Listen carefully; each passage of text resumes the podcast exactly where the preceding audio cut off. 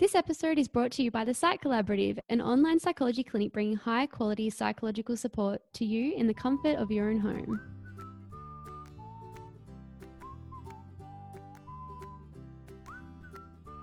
Hello everybody, welcome back to another episode. Today we have prepared a Q&A with all of our lovely listeners questions. We are going to be answering some questions on the Psych Collaborative. A couple of you had some extra things that you wanted us to clarify and then we will be diving into everything from high school girls and body image to relationships and whether or not to go back. We hope you enjoy today's episode.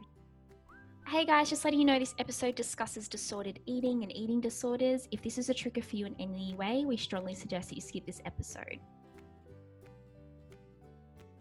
Hello, everybody. Welcome back to another episode. My name is Kat. I am one of your co hosts and I am a registered psychologist. And I am the other co host. My name's Amy and I'm a registered psychotherapist. My darling, beautiful angel Amy, how are you? How has your week been? Ah, it, it's Monday and it's already been a huge week. You're ready um, for Friday. ready for Friday already. But no, I am great. Great to be recording with you on this fine Monday. Weather's starting to get a little bit warmer, which is great. Mm. Um, but yeah, how are you? How is your Monday going? It has been an absolute week. seven hours of work today. I travel a lot for my job. So I was in Wollongong this morning, up at 6 a.m. And then I was back up in Sydney. And you know, when you drive, you're not doing anything while you're driving, but it just mentally exhausts you because you have to concentrate for so long. Mm. Um, so I haven't really done much productively um, or efficiently, but just sitting in a car driving is has just made me a little bit tired today, but I'm very excited for our Monday night Q&A. You always make my Monday a tiny Aww. little bit better. yeah, driving is really draining, isn't it? Super mm, draining. Yeah.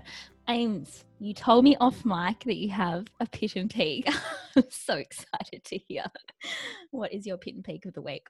So I'm going to start with my peak, um, and I think it is one that we would probably share together. Mm-hmm. Uh, so on the weekend, Kat and I were having one of those rare moments when we were spending time together outside of our business and the podcast. We were running uh, sand dunes near Kat's lovely apartment in Cronulla. And we got to meet one of our lovely listeners. So, Alex, if you're listening today, it was absolutely so beautiful to meet meet you. Kat, in her true form, did well up, did shed some tears. And I was in complete shock. I thought someone was coming over to tell me that they really liked my tie dye jumper because I've searched high and low for a tie dye jumper and I found one. I was like, haha, this this person's going to want to know where I got this tie dye jumper from. But it was was far better than that. We got to meet one of our beautiful listeners, and that just made our year. Yeah, like I think we because that's a big we, call, Amy. It's made your year, but 2020, in retrospect, has been quite a terrible year. So, you know, right. I that's a, I think that's a pretty true statement to make. It, I, for me, definitely. I mean, I can't speak for you, but for me, yeah, definitely. I think it's made my year because I feel like sometimes we aren't aware of maybe the connection that we have mm. with our mm. audience because we don't see you. Um, so to have someone come up and to have a conversation with someone that uh, listens to us, it just made it feel really real and mm. yeah i think that was just so lovely and makes all the work we and time we put into this podcast just so worth it yeah, I agree. It was such a strange moment. I thought, um, you know, when someone approaches you and says, Excuse me, I was like, Oh my God, I've dropped something. I've left my mm. keys somewhere. Um, my tag's hanging out something embarrassing is happening. I've got lipstick on my pants again. Mm. But it was so Classic nice. Lipsticks. Yeah, this again. But yes, it was so lovely meeting you. Um, yeah, and I think as Ames was saying, sometimes as podcasters, um, we don't really see people. We don't, you know, we don't know who listens all the time. We get statistics, we get numbers, we know what countries, but until you guys do reach out on something like a DM um, or in person it's like oh my gosh i just forget that people actually real people actually yeah. listen so it was really nice um, that happened so it's yeah so thank you so much for reaching out and talking to us i guess we're kind of a big deal now so tell me your pit. My pit, my pit is I'm going to be really transparent. And I think this is probably the same thing I said last week and the week before and that kind of thing. Probably sound like a bit of a broken record, and I apologize for that. But this week, I have just not prioritized self care. I have not prioritized time for myself. I've said yes to way too many things, and I'm just feeling really tired and burnt out. And it's only Monday. So I'm a little bit annoyed at myself that I haven't given myself that rest and that care and asserted my boundaries for some mm. things at mm. work that I probably should have.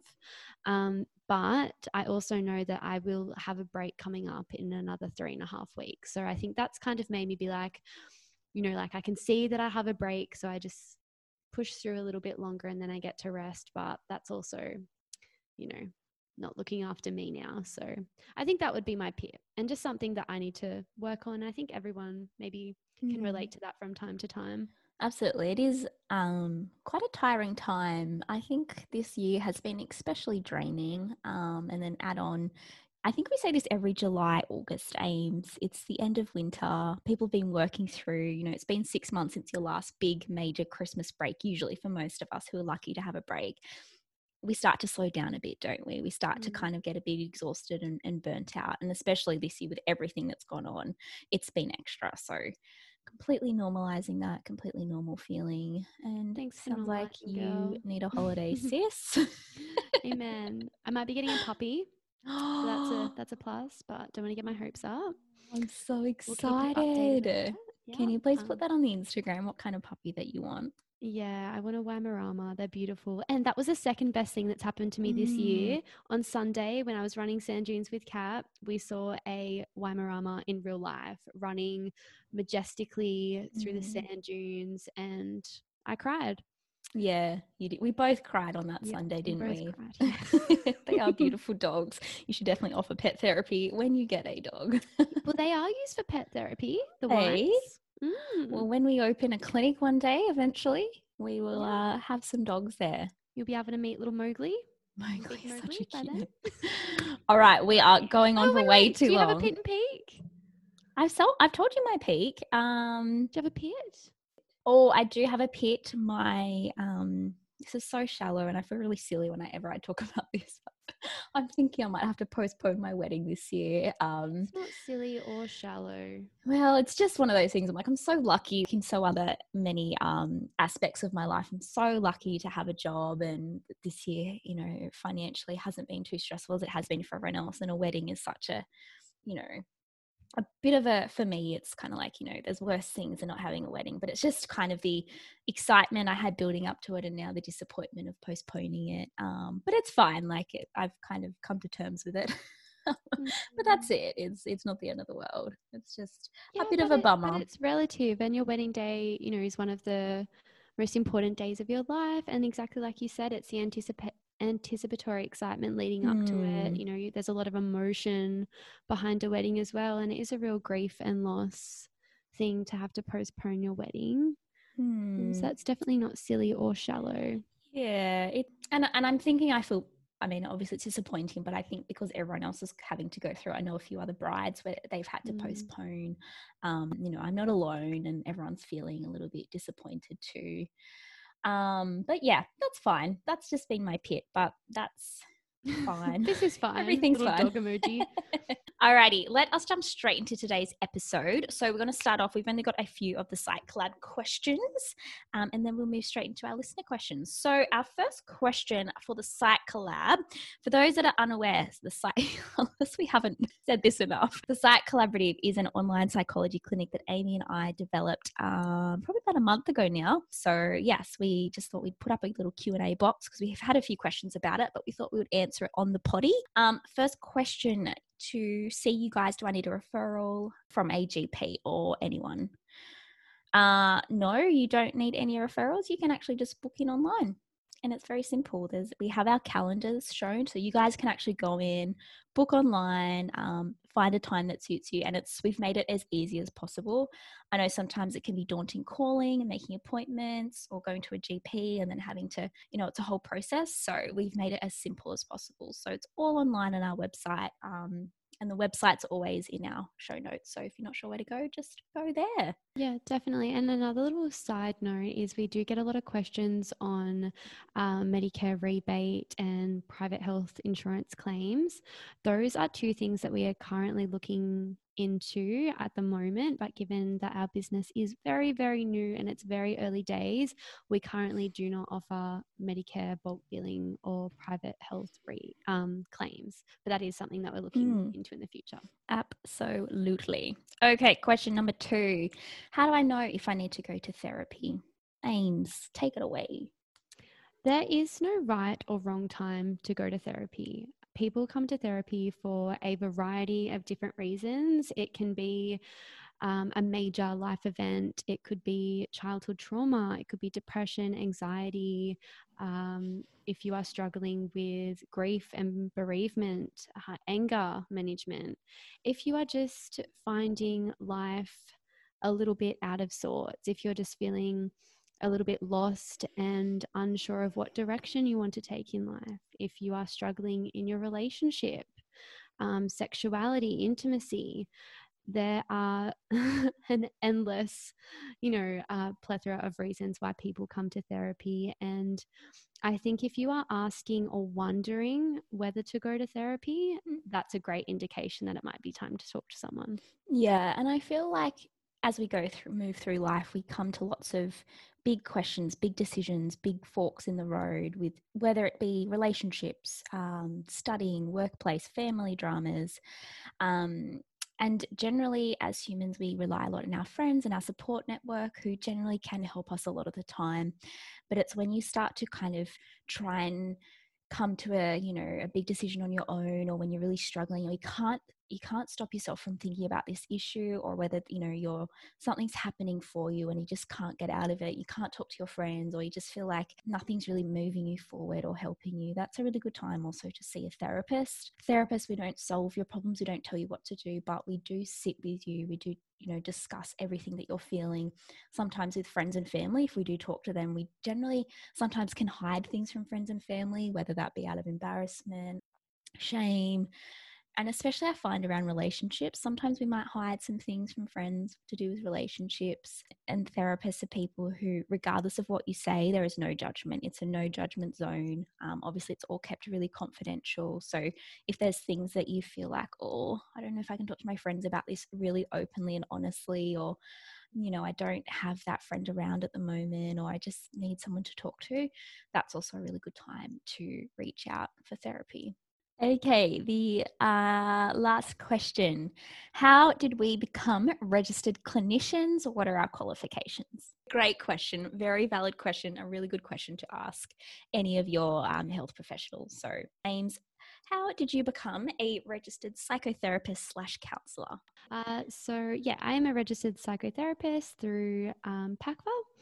And how I became registered was I did an undergrad uh, bachelor in psychology, and then I did a two years master program in psychotherapy and counseling. In a nutshell, that's that was basically my pathway.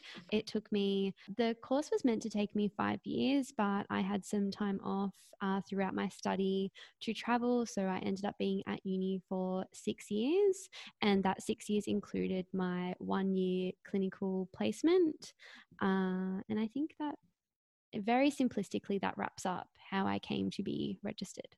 So, my experience uh, being a psychotherapist, and I guess the way that I was trained. So, psychology is a very broad profession, and there are so many areas of psychology that people can be tra- trained in. Um, and there are all sorts of different modalities and frameworks, but I work predominantly within a psychodynamic um, attachment theory framework. Um, so that means looking at your childhood attachment um, to inform your behavior and how you relate to the world.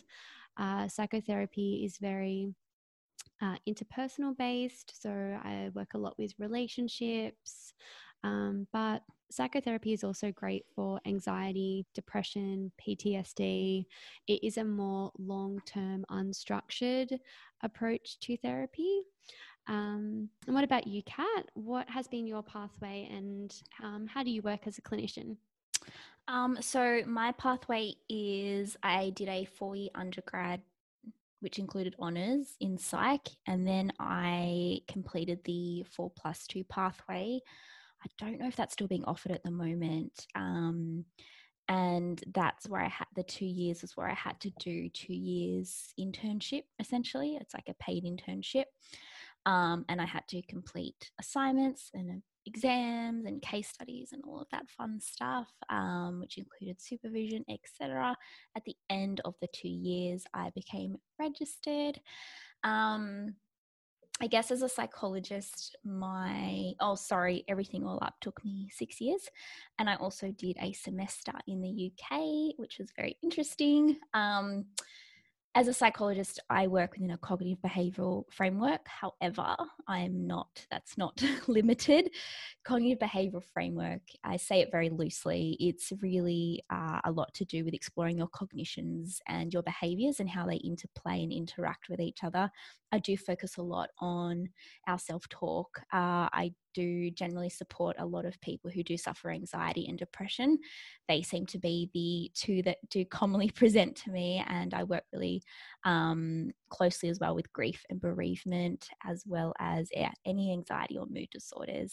I work currently, sorry, in the disability sector, um, so I have been doing a lot of developmental disorders. So that's been very interesting for me, and that's that's my life.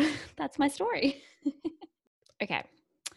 We might start off with the questions, the listener Q&A. So Ames, do you want to start us off with the number one, first one? Okay, so the first question we got is I went to an all-girls school starting uni, afraid of my facial appearance and body shape will be off-putting. I think I think this question is really about self-esteem and body image. I think hearing that this person is afraid of the way their face looks and their body shape is really really sad one to hear. But I think something that um, a lot of people really struggle with, um, and I think this also sounds like it's really feeding into her sense of self-worth too. What do you think about this question, Kat? Yeah, I agree. I mean, I think you know, it is so normal to feel these feelings, especially going to an all girls school. I know from my experiences that sometimes having the same sex school that that can have some implications for mental health, more particularly more focused on appearance, specifically for a girls' school.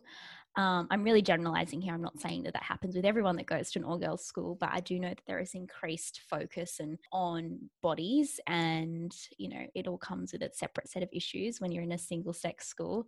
Mm. It's really normal for us to have days where we feel insecure about certain aspects of our appearance. We, you know, we all have days where we don't look and feel our best.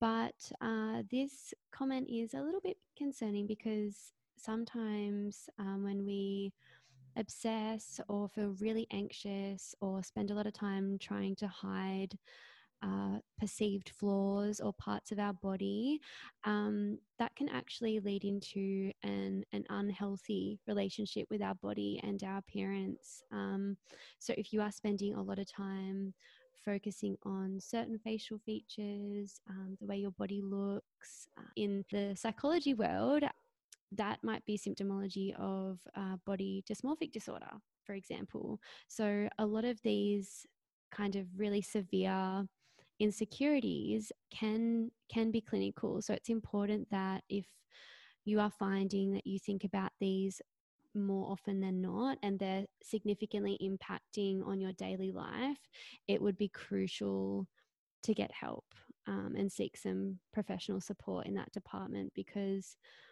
although like um, Kat was saying, it is really normal to have insecurities and to um, go through phases where we might feel a little bit less attractive on certain days um, if our sense of self worth is, you know, severely attached to the way we look and it's significantly impacting our daily life. It might be time to seek some support. Hmm. Yeah, 100% agree. Also, going into the where these messages have come from that you know where these messages that you don't feel good enough these messages you know that you're you're afraid of your facial appearance and body shape. So where where has that come from? You know as i we always say we're never born with low self-esteem or low confidence. Um, so where did this come from? And remembering that those messages that we get sent as women um, or those who identify as women are not always 100% true. Who's made you feel like that? Is it completely true?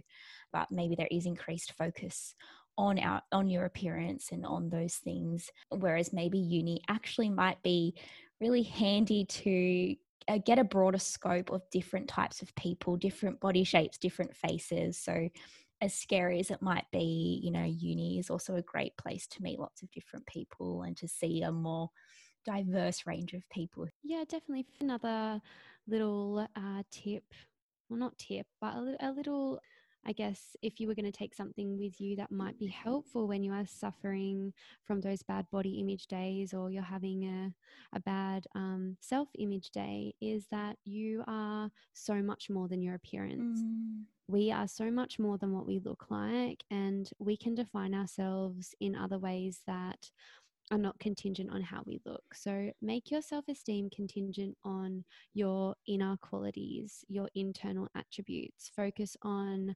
um, all the qualities about your personality, mm. your relationships, um, you know, your strengths, and and focus on what you like about yourself in other ways that aren't just focused on the external because that is such a small part of who you are.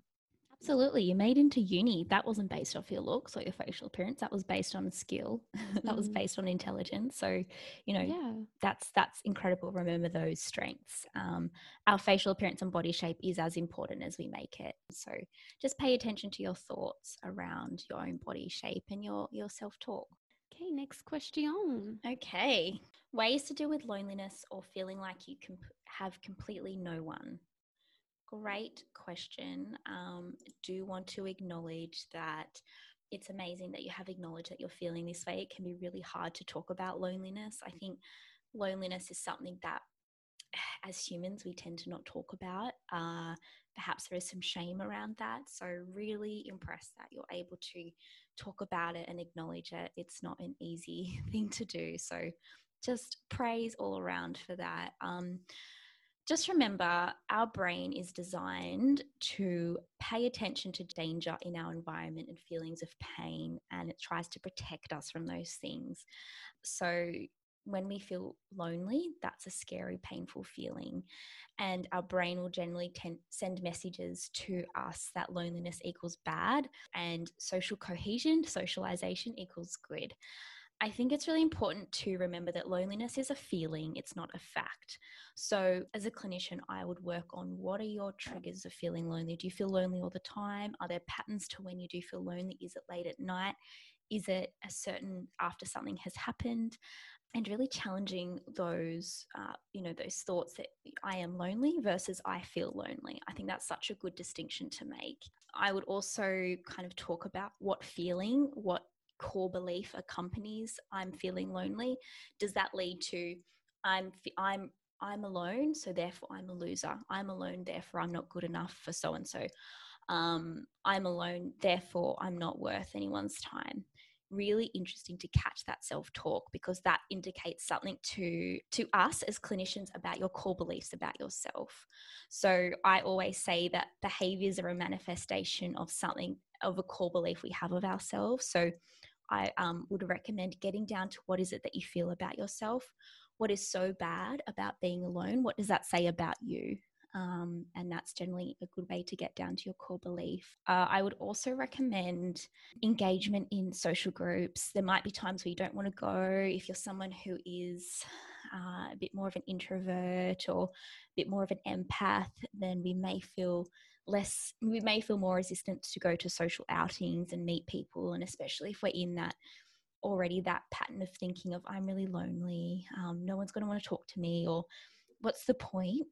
Um, i think making the effort to go drawing on times we have gone before and how was that experience? You know was it awful or was it actually okay? Did you actually have a good time? So I would recommend that consistent behavioral activation to try and at least get out there. Um, and if talking to people one on one is confronting, online's wonderful. Um, online groups, online support. So that would be my really quick tips. What about you, Ames? What's your thoughts on this question? Yeah, I would say um, pretty much exactly the same, really similar. Uh, that loneliness is a really complex mental and emotional phenomenon, and it can be really painful.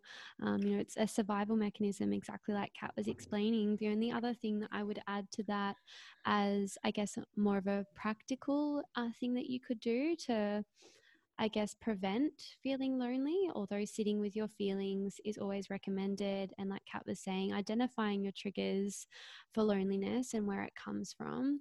Um, but it might be good if you are, you know, for eh, like COVID, it's unprecedented times and sometimes we don't have a lot of control um, and it comes to situations like that. But having a plan.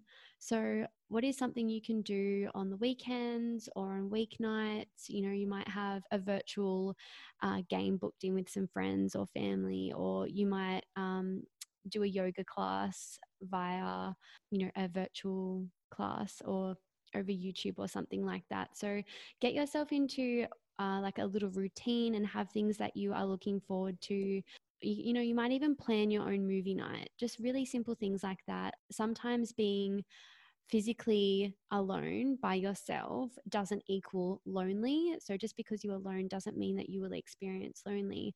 I think it's also important living in a very fast paced society. We're, we're always on the go, we're always connecting and talking, and everything's you know really fast paced all the time.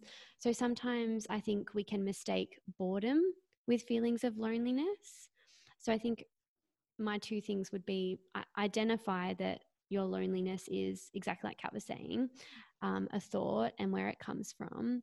Um, have a plan have a routine and also sometimes it is okay to sit by yourself and be in your own company. I think it, that that can be also similar to what kat was saying retraining that lonely doesn't always have to be a negative experience. Um, we can practice self compassion and um, you know tenderness towards ourselves. Agree, agree. And like if if for example, I mean, we don't know your story, we don't know. You know, if maybe you are completely alone, you're away from your family, away from your friends, please reach out and try and, you know, engage in those groups, engage in um, I know Bumble, I don't know what country this person's from, but they have a friendship app, like trying to make new friends or just socializing. So if you do completely have, you know, your support network, network is not there for whatever reason, uh, I would certainly encourage reaching out as much as possible, as hard and as uncomfortable it might make you feel. That's probably the quickest and most effective way to beat those feelings of loneliness. Um, mm and yeah. also you know working on that the, the reminder that loneliness it is just that it's a feeling it's not completely true next question how do you deal with a parent who does not care about anyone but themselves okay so great question we have gotten i think we've had so many about parents lately I wonder if it's because a lot more people are at home. So I'm assuming that this person views their parents as perhaps narcissistic. Perhaps they feel like this parent does not pay them the attention that they require. So, I mean, we don't know exactly what what this what this um, listener means by parent does not care. Is it that they actually do care, but they're not there emotionally? Um, is it that they have different love languages? Is it that they are actually neglecting this person? But I'm just going to say this as if the parent is narcissistic and they are, you know, not caring about anyone but themselves. Firstly, valid feeling, regardless of whether you your you know your parents are physically there um, or you know you see your parents a lot you can still feel quite neglected or you can still feel like they're not listening or they're not paying attention to your life and sometimes parents can maybe feel be a little bit dismissive. So, as an adult child of a narcissistic parent, um, you might feel helpless that you have no control over your parent. And no matter what you do, they're going to continue to either ignore you, not meet your emotional needs, um, dismiss your opinions. You might also feel a little bit stuck. For example, if you live with your parents or if they are in your life a lot, you might feel sometimes guilty that you always need to be there for that parent, that you almost sometimes I feel like adult children of narcissistic parents need to sometimes step up and be the parent. Um, there's a bit of a strange role reversal that, that occurs. So all of these feelings are normal. I think some questions to ask is what are you hoping will be different? You know, what what are you what's your expectations of them? Um, are you wanting them to change? Because just a reminder we can't change other people you know. Is there anything that any way we can change our thinking about that parent? How do you how have you managed so far with your with your parent? What what has worked what hasn't worked? What strengths have you developed since you know talking and communicating with this parent, your coping skills. I think for a parent like this, I think Ames and I we did an episode. We did a we've done a really similar question. You know, what's gone on for them? Sometimes when we do have parents, and we don't obviously don't know much about their situation, but with parents who can come across as quite narcissistic, maybe something's happened for them in their life um, and this is their coping mechanism. By being narcissistic, this is how they're coping. By not thinking about anyone, they could be in fight or flight. They could have experienced trauma. Most likely, parents are doing their best. However, it might not be up to your expectations. So I think taking a step back and looking at parents from a viewpoint of what have they experienced in their life can sometimes help to depersonalize their treatment of you. What do yeah, you think, Ames? Yeah, the only other thing I would add to that is it sounds like uh, you are feeling like your parents aren't meeting your needs. It might be helpful to identify what you need from them and then go from there. As Kat said, we can't control other people and we can't change the other the way other people treat us or behave towards us. But what we can do is we can take control of our own feelings um, and do some exploring and some work on ourselves to better understand and better communicate our needs to our parents. Alrighty, the next question we got was How do you know if you have social anxiety or what are the common behaviors? Great question. Um, I think in a really quick summary, you know there is a there is a distinct difference between social anxiety and just shyness. There is some expected anxiety when we're leading up to a big event. For example if we have to give a speech in front of a class it is expected there'll be some anxiety if we're going to meet our partner's friends for the first time. There is some normal levels of anxiety which is completely an appropriate response to this situation Social anxiety occurs for an abnormal response to a situation. For example, if you're going to meet your friends and you know your friends really well, you're really comfortable with them, and you still continue to really resist seeing your friends, you are still concerned about their judgment of you, you don't leave the house at all, if it really just impacts, I think with any mental health concern, it becomes a mental health concern when it impacts on your daily life, if it impacts on your work, on your social life, on any of your functioning, I think that's when it does turn, start to turn into social anxiety. Um, we have actually done an episode on social anxiety, so I'd recommend giving that a listen because we kind of break down the barriers between what's normal, shyness, and anxiety versus what's actually a clinical diagnosis of social anxiety. So I recommend giving giving that a little little listen. Mm. Okay, question number five: Can you ever truly be recovered from an eating disorder? The very short answer is yes. Yes, you can be quote unquote recovered. Um, I don't know if I necessarily like the word recovered for an eating disorder. It is a very long, tough road um, when you have a diagnosed eating disorder and you're trying to recover, and it is not linear. A lot of people have slips and relapses, but I feel like, yes, you can definitely manage your eating disorder to arrive back in a more healthy, I guess, relationship with your body and diet. What would you say, Kat? Yeah, I agree, Ames. I think absolutely you can, you know, move through an eating disorder. You uh, yeah, recover. We use that term loosely. I think mm. recover implies that you're completely fine for the rest of your life. Yeah. I think if we say recover and, you know, people start to think, oh, great, I'm recovered. And then there's a slip up, people start to think, oh, I've messed up again. Mm. I think looking at it more as a journey, expecting that you might have relapses or, or slip ups, and that's okay. That's part of the recovery from an eating disorder. It doesn't mean anything about you, doesn't say anything negatively about you. It's mm. part of the normal journey um, mm. of recovering from any mental health disorder. So yeah, I, I certainly think you can work through it. I I think you do need certainly a really supportive network. Uh, certainly, we would recommend supportive family, friends, and definitely, definitely a therapist. It's really hard to move through an eating disorder and, and manage an eating disorder on your own. So we would definitely recommend a therapist can be so super helpful. I know the Butterfly Foundation is just the gospel when it comes to eating disorders, so they're a really good resource to use. In short, yes, you absolutely can um, move forward from an eating disorder, but it's normal to have relapses, and that's okay. Mm. So the next question is very similar. Um, we do get a lot of questions on eating disorders, tips for recovering from an eating disorder, how to support a friend uh, with an eating disorder. We get that a lot um, and we understand that it can be super super difficult and it can feel really helpless and a lot of a lot of the time we just want some answers and some guidance and while this is not a space for personalized psychological intervention we do like to offer evidence based tips and strategies that have been proven to be helpful for people that do suffer with eating disorders. And I think when this person asks, what are the what are the biggest tips um, for an eating disorder or for recovery? I'm assuming that this person is meaning alongside psychological intervention um, and is just wanting some practical, tangible tips because I think, first and foremost, like we were just saying, it would be absolutely crucial. Um, the biggest tip would be to seek some professional support and the support of your network as well. Yeah, absolutely. I think I think really what it comes down to with tips is self-compassion. Recovering from an eating disorder is incredibly difficult because our brain has learnt to associate food and weight sorry, I don't know what the eating disorder is, but a lot of eating disorders associate weight gain equals bad.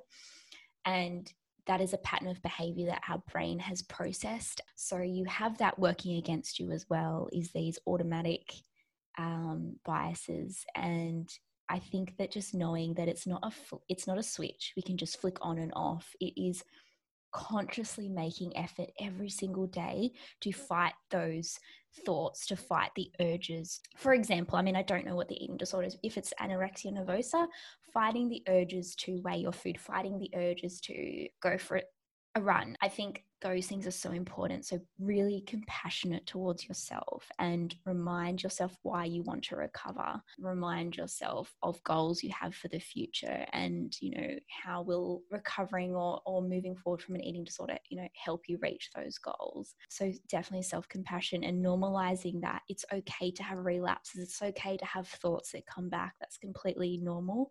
It doesn't say anything bad about you. It's just moving forward from it. You know, what can you do in those moments where you feel really anxious about your body or your eating, what can you do? Who can you re- reach out for? And please know that, trust me, as clinicians, we know how hard it is. We know that eating disorders are really, really complex and really tricky and take a lot of time. So, doing it on your own is really difficult. That's why we do have specialized services exactly for that reason for eating disorders because it is so complex. So, definitely reaching out for help if you don't already, being really self compassionate and um, just watching that self talk and normalizing the relapses. Yeah, definitely. Great tips. And I think some other practical tips um, alongside professional psychological intervention would be give yourself unconditional permission to enjoy all foods. There is no such thing as good foods or bad foods or forbidden foods. Um, many clients that uh, struggle with eating disorders often have um, food groups that they have banned, and that can be a really difficult hurdle to overcome. So, yeah, try and give yourself unconditional permission to eat, enjoy all food. I would say recognize and honor your hunger um, hunger is a normal message that our brain gives our body when it needs nutrition to fuel energy. So, honor your hunger and give yourself adequate nutrition regularly so that your body can function. Um, uh, we would encourage satisfaction. So, on a taste as well, um, eat foods for enjoyment and um, foods that allow you to feel satiated. Feeling full is something that a lot of people with eating disorders struggle with as well. So, learning that feeling full isn't a bad thing, feeling satisfied isn't a bad thing. Something that can be really helpful is to practice mindfulness, in particular, how your body is feeling. So, like body awareness, mindful practices. So, taking a few moments, um, the more you practice it, the more benefits you will get from mindfulness meditation. So, if you want to make it part of a daily routine and recognizing, you know, when unwanted thoughts and feelings arise and being able to kind of, um, I guess, pay attention to where that shows up in your body so that you are better able to let those intrusive thoughts go and pass mm. by. I think another big thing that Kat and I also say when it comes to eating disorders and body image in general is to focus on your body's function over appearance. So maybe something like a gratitude diary or journal where you write down all the ways your body shows up for you every day, um, all the things that allows you to do, all the amazing functions of your body can be really helpful.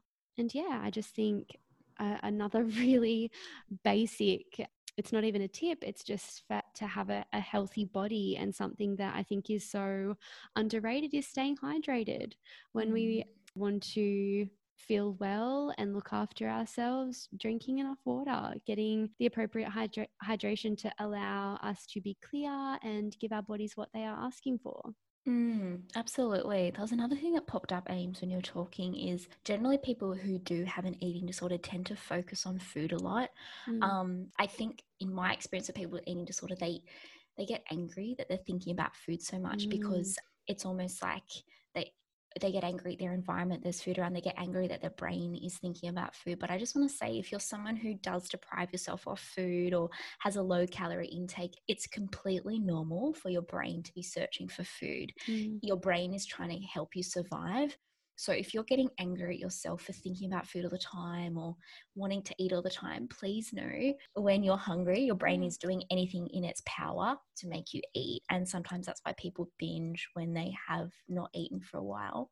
So mm. just want to normalize that feeling that that happens with anyone, even people who don't have an eating disorder if they haven't eaten. All you can think about is finding food um, as quickly as possible.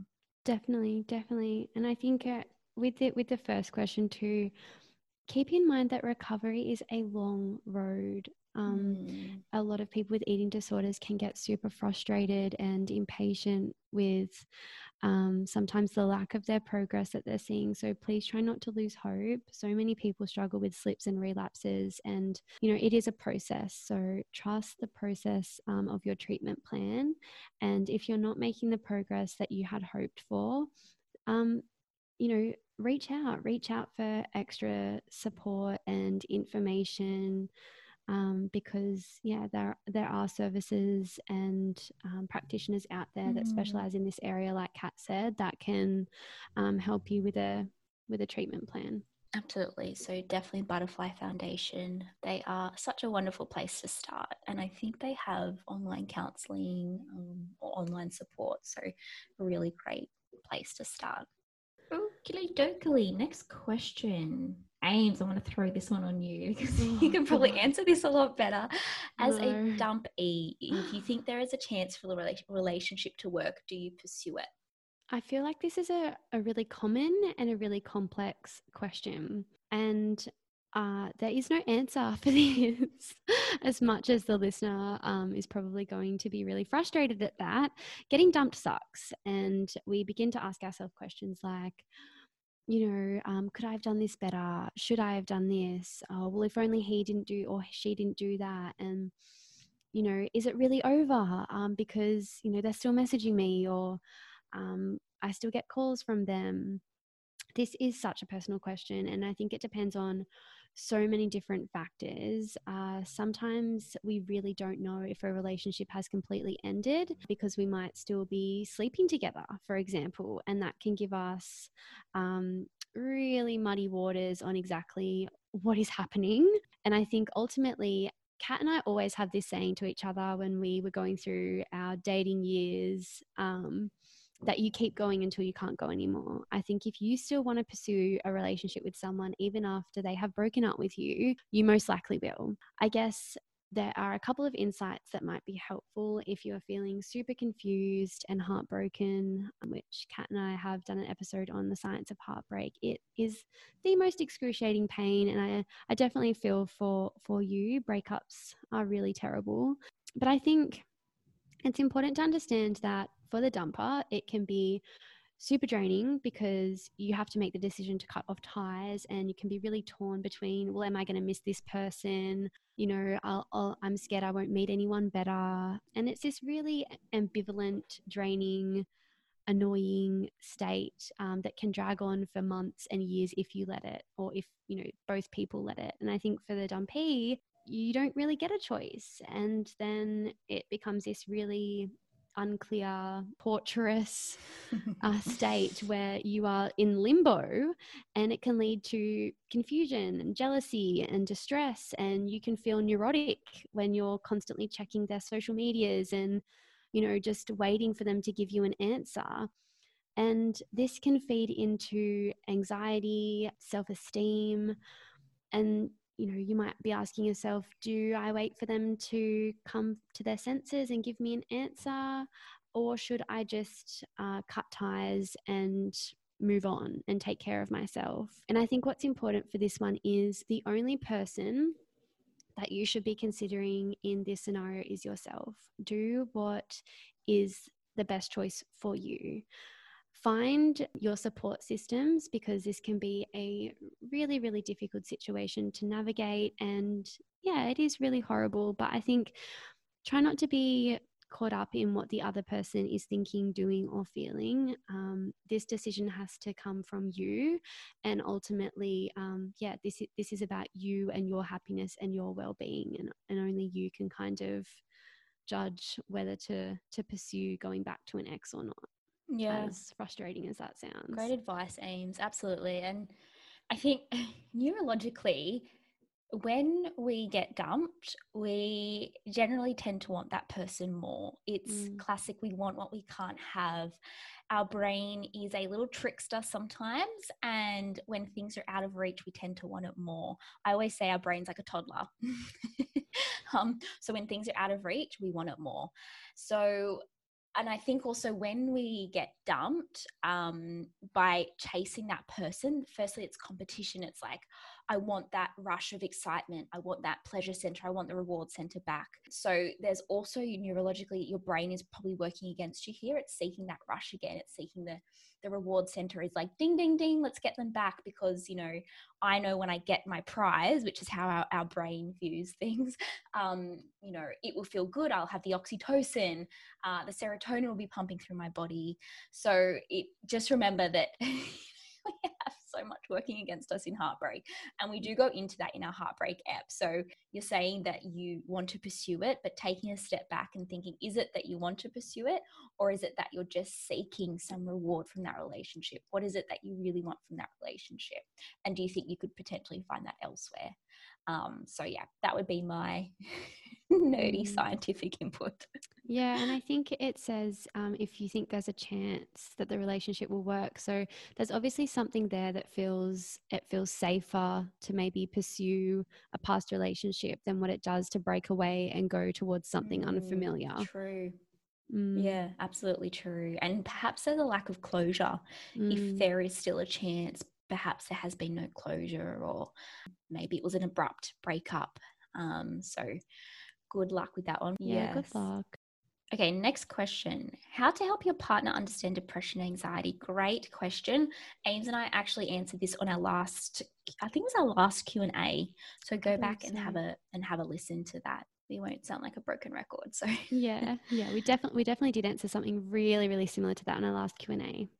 Well, also um, there's heaps of podcasts on depression, anxiety, um, asking your partner to have a listen to. not saying that ours, but shameless plug. All right, next question, Ames. Hit me. Oh no, this is your question. All right. it's not it's not my personal question, just for the record.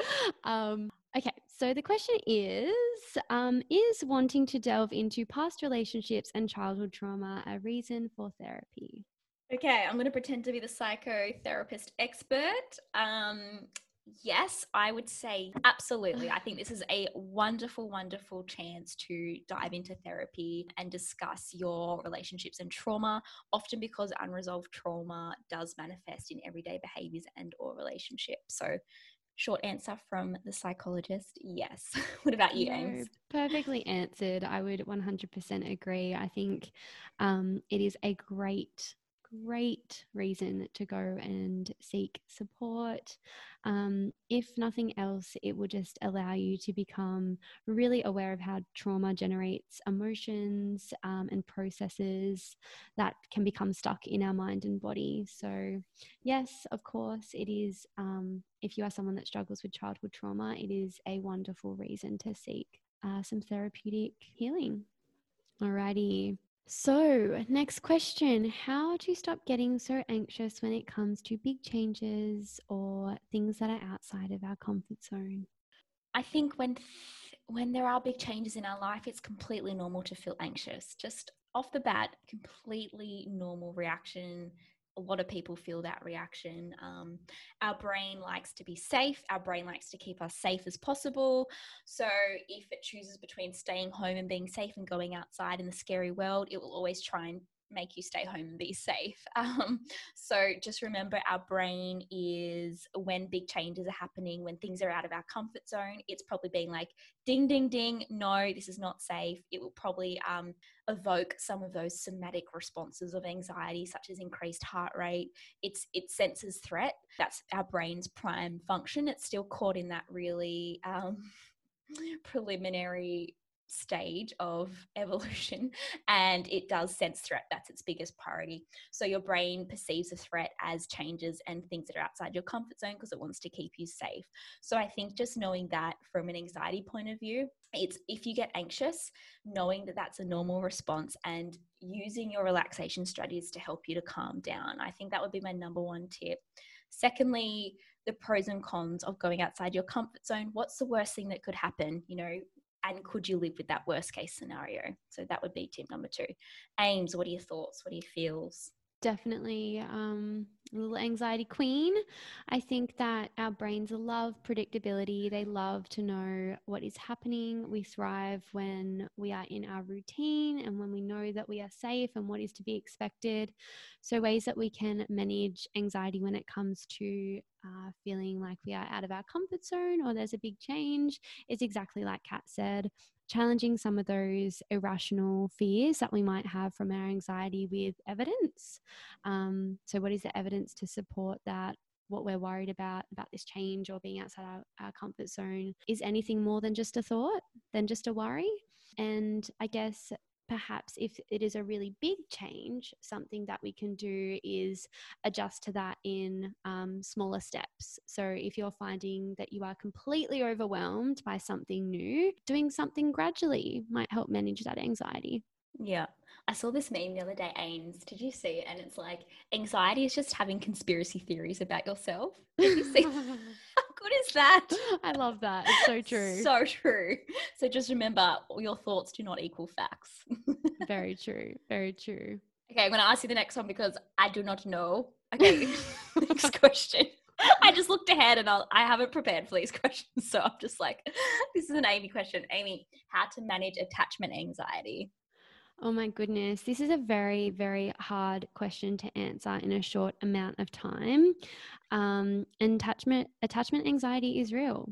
Um, it is this nervous, uh, worry, apprehension, um, kind of yeah, and it's really common as well. And it's when we are kind of lacking that secure attachment resulting from developing an anxious attachment pattern early in childhood. That's basically what it is. Um, and it becomes kind of like a, um, a coping mechanism or a mapped a map of how we relate and connect with the world. So basically, what happens is instead of thinking about positive things in our relationships, um, that can be with friends, intimate relationships, or family members, um, the person with attachment anxiety will often focus on negative um, aspects of the relationship. So it can make things uh, really difficult. You might experience experience constantly seeking reassurance. Um, you might also have a tendency to be quite controlling. Um, you might sabotage relationships out of uh, fear that you'll be abandoned or rejected. So you'll do the um, abandoning first. You can be overly sensitive and you might personalize situations. Um, you might use sex to meet your needs and approval of security. I think some things that can help with managing attachment anxiety, there is no there's no really short-term fix for attachment anxiety or any anxiety really. It is just about management. So understanding that relationships are really difficult for people with anxious adult attachment patterns. Adults who continually have trouble maintaining intimate relationships often seek therapy which is a really really great way to manage your attachment anxiety. And I think when you're dealing with a negative attachment style, it's extremely important that you learn about it. So, know what your patterns of attachment are, learn to set boundaries and respect the boundaries of others in your relationships is always is always super super important. I think also again, not to sound like a broken record, mindfulness is a really practical, tangible tangible strategy that you can use to manage uh, feelings of anxiety around your attachment style. So, in simple simple terms, mindfulness is about being in the present state. And when we are experiencing negative situations, we tend to avoid them by either going back to the past or looking towards the future. Whereas practicing mindfulness really grounds us into the present, the here and now, and allows us to accept and be aware of things that are happen- happening. So we're not ruminating in our thoughts or worries, and we're not being, um, you know, we're not overthinking or catastrophizing about our future and I think, yeah, like I was saying before, sorry, I'm kind of rambling and jumping. it's not very easy to explain. Um, and I struggle at the best of times. So apologies. But I think it's important to understand the underlying function of your anxious mm. attachment. And that is that you feel like you're not you're not being given enough. And when you have this type of pattern, you probably have had a mother or a father who was really inconsistent in how they responded to you when you were upset and needed reassurance. And they might have been really loving and caring one minute and then completely cold and gone the next. So, understanding where this came from and how this anxious attachment formed, um, and that, you know, in adulthood, you your brain might be wired to enter the fight or flight mode when even the smallest hint of rejection is perceived. So I think understanding um, how this all functions and what to do when you are anxious, when you are in that fight or flight mode, so things like mindfulness will better able you to manage when that pops up. Yep, what she said. The last question is How do I firmly state my boundaries? I'm finding it tricky to navigate. Great question, particularly in COVID. Ames and I have done two episodes that kind of relate to boundary setting. One is Should I Stay or Should I Go? I believe it's from season one. And the second one is Is Saying Yes Ruining Your Life, which I believe is also from season one. So go and have a little little listeneroo. I think that is all we have time for. Awesome, guys. Well, thank you so much for tuning in. We hope that has answered your questions, and we will catch you next week. See you then. Bye. Bye.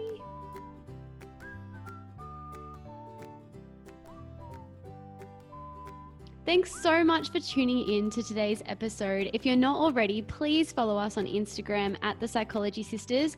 We are also now providing online psychological sessions. For more information, please follow us at The Psych Collaborative. See you next time.